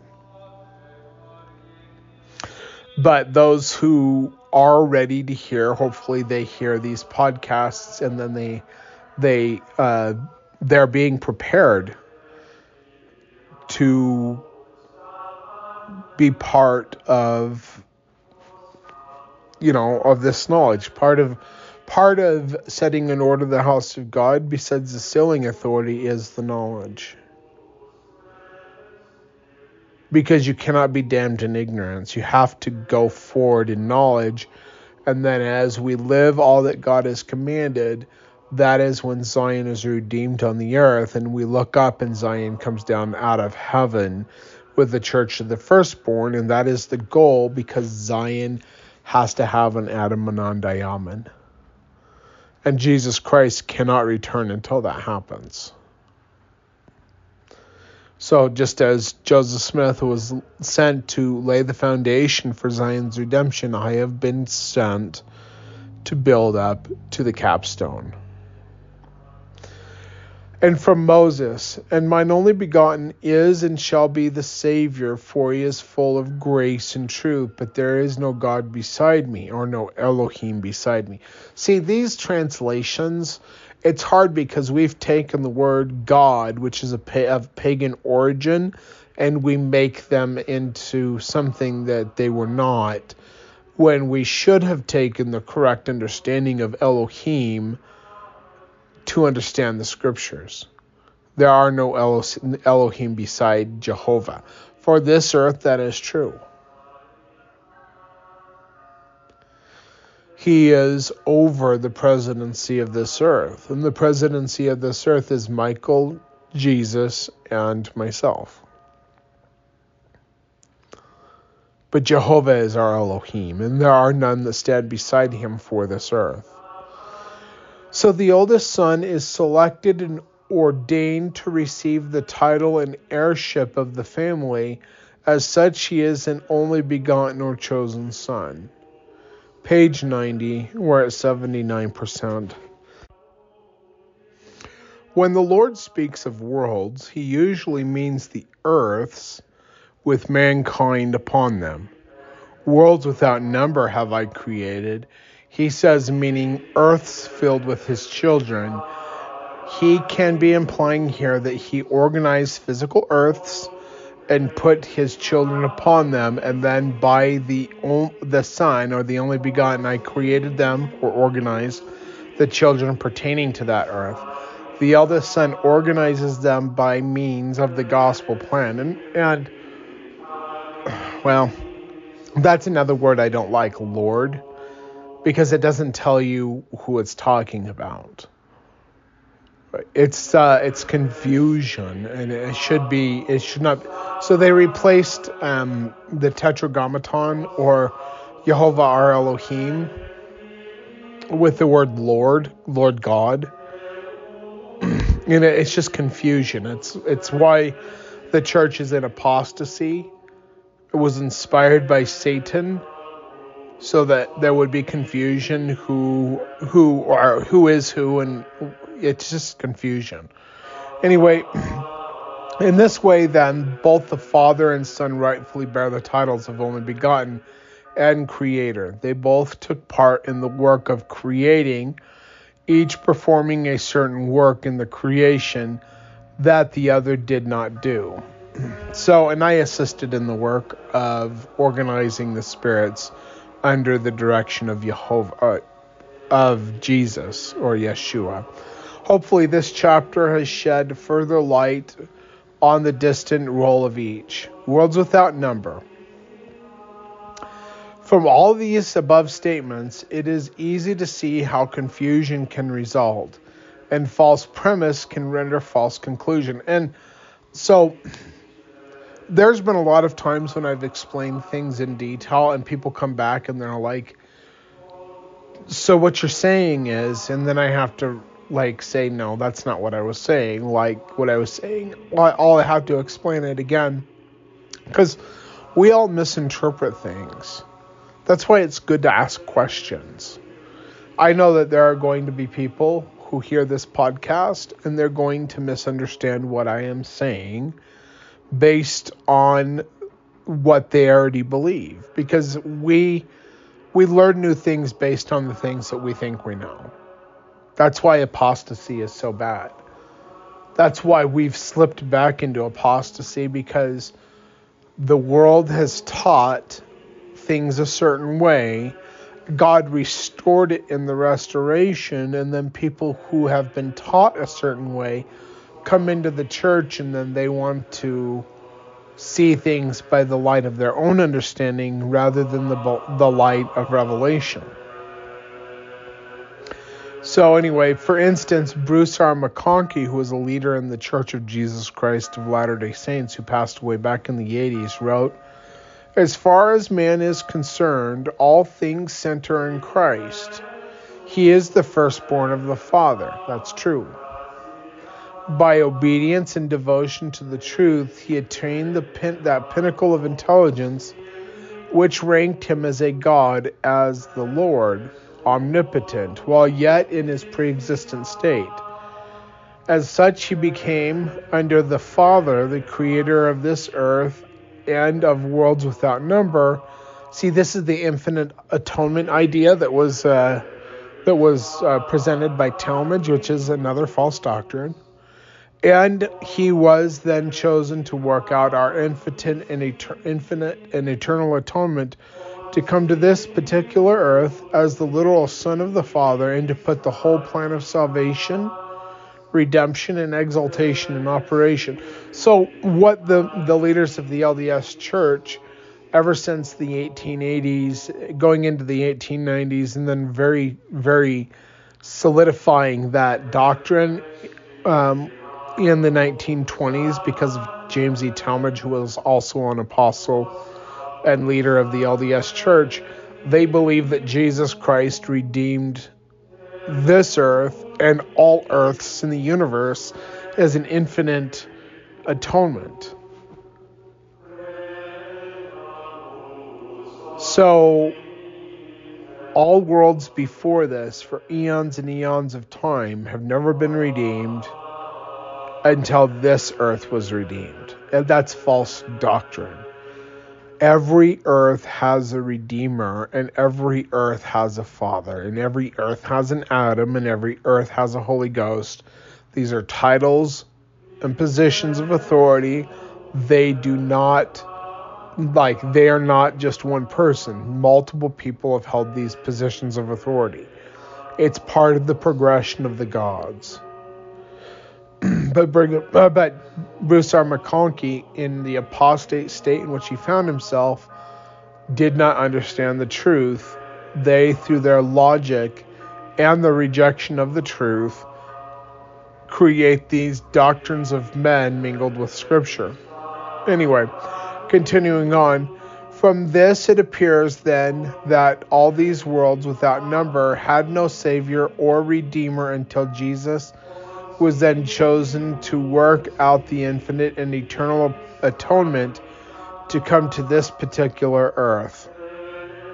We're on page 100, by the way, if you're reading along at 89%. However, this is not what Brigham Young taught when he said every earth has its redeemer and every earth has its tempter. See, Brigham Young had a better understanding because Brigham Young, even though he lived in a time of, of the rejected church, this apostasy had not leached in that later took itself um, in the doctrines of James Talmage and then and then through that, through Bruce R. McConkie into the modern leaders. This is part of the reason why, like I said, Jesus Christ says in section 85 that he will have to send one mighty and who is mighty and strong, not the one mighty and strong, but a one mighty and strong. Remember, there are multiple. To set the house of God in order because he knew that it would get out of order, which it has, and this is some evidence to the fact that Jesus Christ was not lying when when he said that that it would have to be set back in order. Anyway, Brigham Young said that in Journal of Disc- Discourses, volume 14. So, how could it be that Jesus had anything to do with creating or redeeming worlds without number? We know that whether the Son has done whatever the Son has done and is doing is under the direction and the will and the power of the Father. But when Jesus has been appointed to do certain works, he is also assisted by others. Acting as our elder brother, Jesus created or organized councils, a church and dispensations, and leaders of the priesthood. He is the only begotten. He was really, or he, he, as the only begotten, was really organizing mankind to prepare them for their turn on the earth and to receive the gospel and be saved by his atonement. He declared, As thou hast sent me into the world, even so have I also sent them into the world. John chapter 17, verse 18. But it was the Father who created us all as God told Moses. And I, God, or I, Jehovah, created man in mine own image. In the image of mine only begotten created I him. Now, who's the only begotten of Jehovah? It's Michael who became Adam. And I, Jehovah, created man in mine own image. In the image of mine only begotten Michael, who is Adam, created I him. Male and female created I them. Moses chapter 2, verse 27.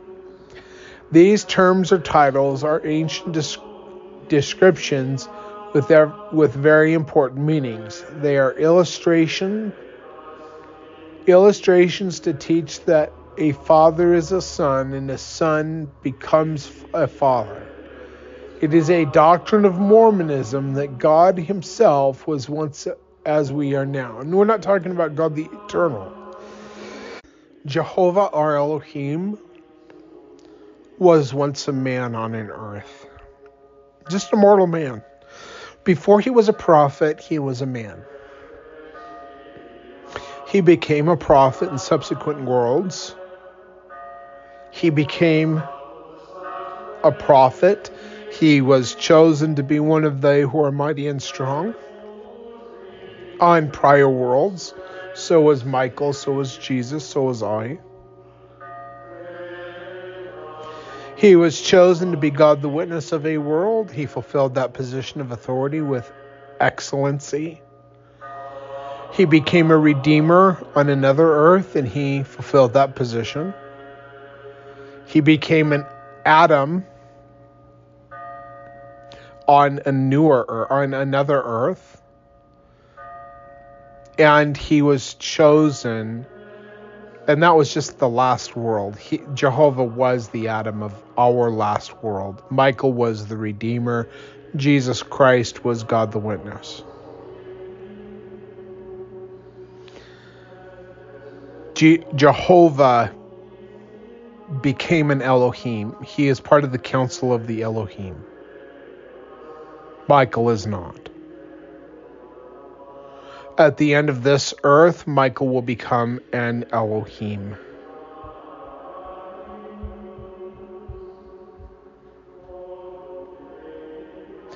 And Jesus Christ will become an Adam. That's why he's called the second Adam. But he will become the first.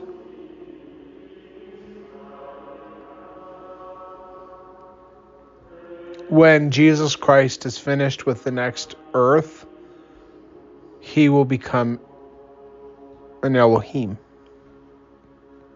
Just like Michael will become an Elohim when he finishes this earth.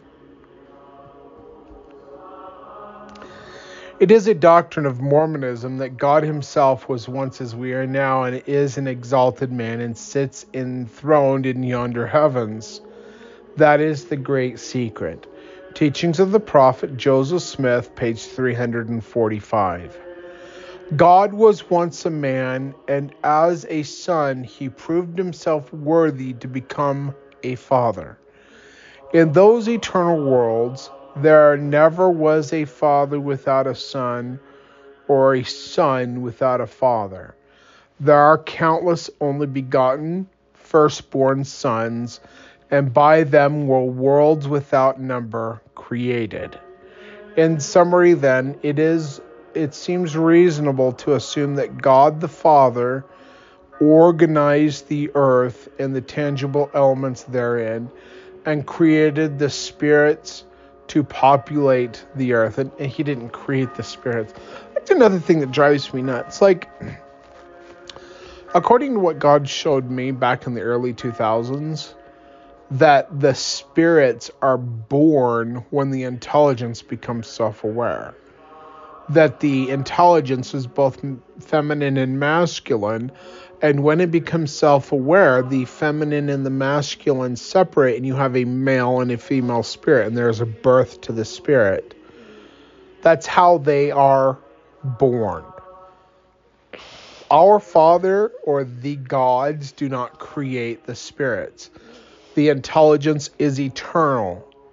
It cannot be uh, created or destroyed. So, anyway, let me just finish this. My four year old son is trying to climb on my lap. Arius, you need to stop. I need to finish. I know I need to finish this and then I will be done, okay? Dad, What?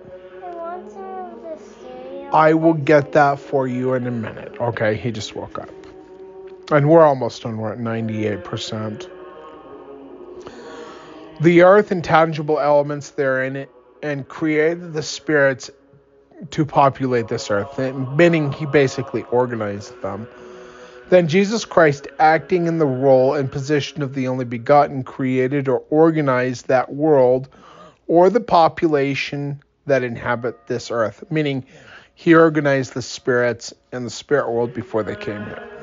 So the next chapter will be chapter 10 on page 101. And we're going to be talking about the begotten sons and daughters of God. So, excuse me. All right. Well, you know, I put this one off because I wanted to do do a video, but I've been so busy that I haven't been able to do it. And then I just I don't like doing the videos. I I know that people like it when I do them. And I've been holding off because I wanted to do them. But I was like, you know what? It's been long enough. I need I need to just do the podcasts. And people who are listening anyway, it doesn't matter. Like, I don't know why you people want me to do videos because I mean, this is the way I look at it like I'm not going to do a PowerPoint presentation because I don't even know how, and that would just add more complexities that I'm already like, oh, I don't want to do this. But like, like when I do a video, all you're doing is looking at me reading. the important information is conveyed through the voice, not through the eyes. And it's nice when I can do the videos, but like the podcast should be sufficient. So anyway, um, I mean that's just my own opinion, but um, I think that that I think that's that opinion's valid. I think. um, also, this is my um, I'm still recovering from my days of work. So, for those of you who don't know, I am an oil filled truck driver. I haul crude oil from the pumps that are right out of the ground. It goes into these tanks. And I pull all of the oil into my tank that is mobile behind my semi truck.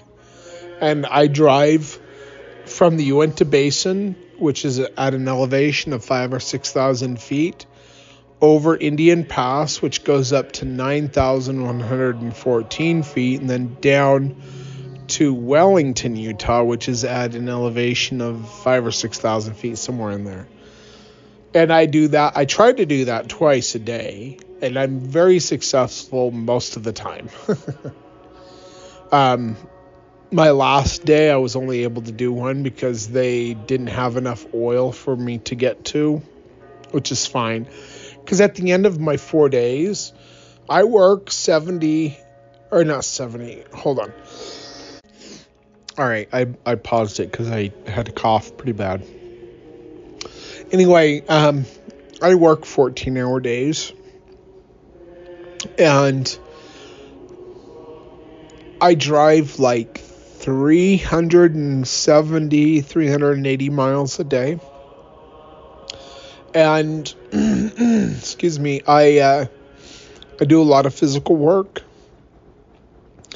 and uh, I'm 46 years old, which isn't that old, but when you've lived the life that I've lived and your body has been beaten down a lot, um, sometimes it's harder to do things. And by the time I'm done with my four days on, I am so exhausted. In fact, yesterday after I cleaned out my truck, I only made it about 10 miles and I had to pull over into a parking lot area off the side of the road, uh, like a commuter parking lot area, and just rest my eyes for a little bit. I couldn't I couldn't drive anymore. I was so tired.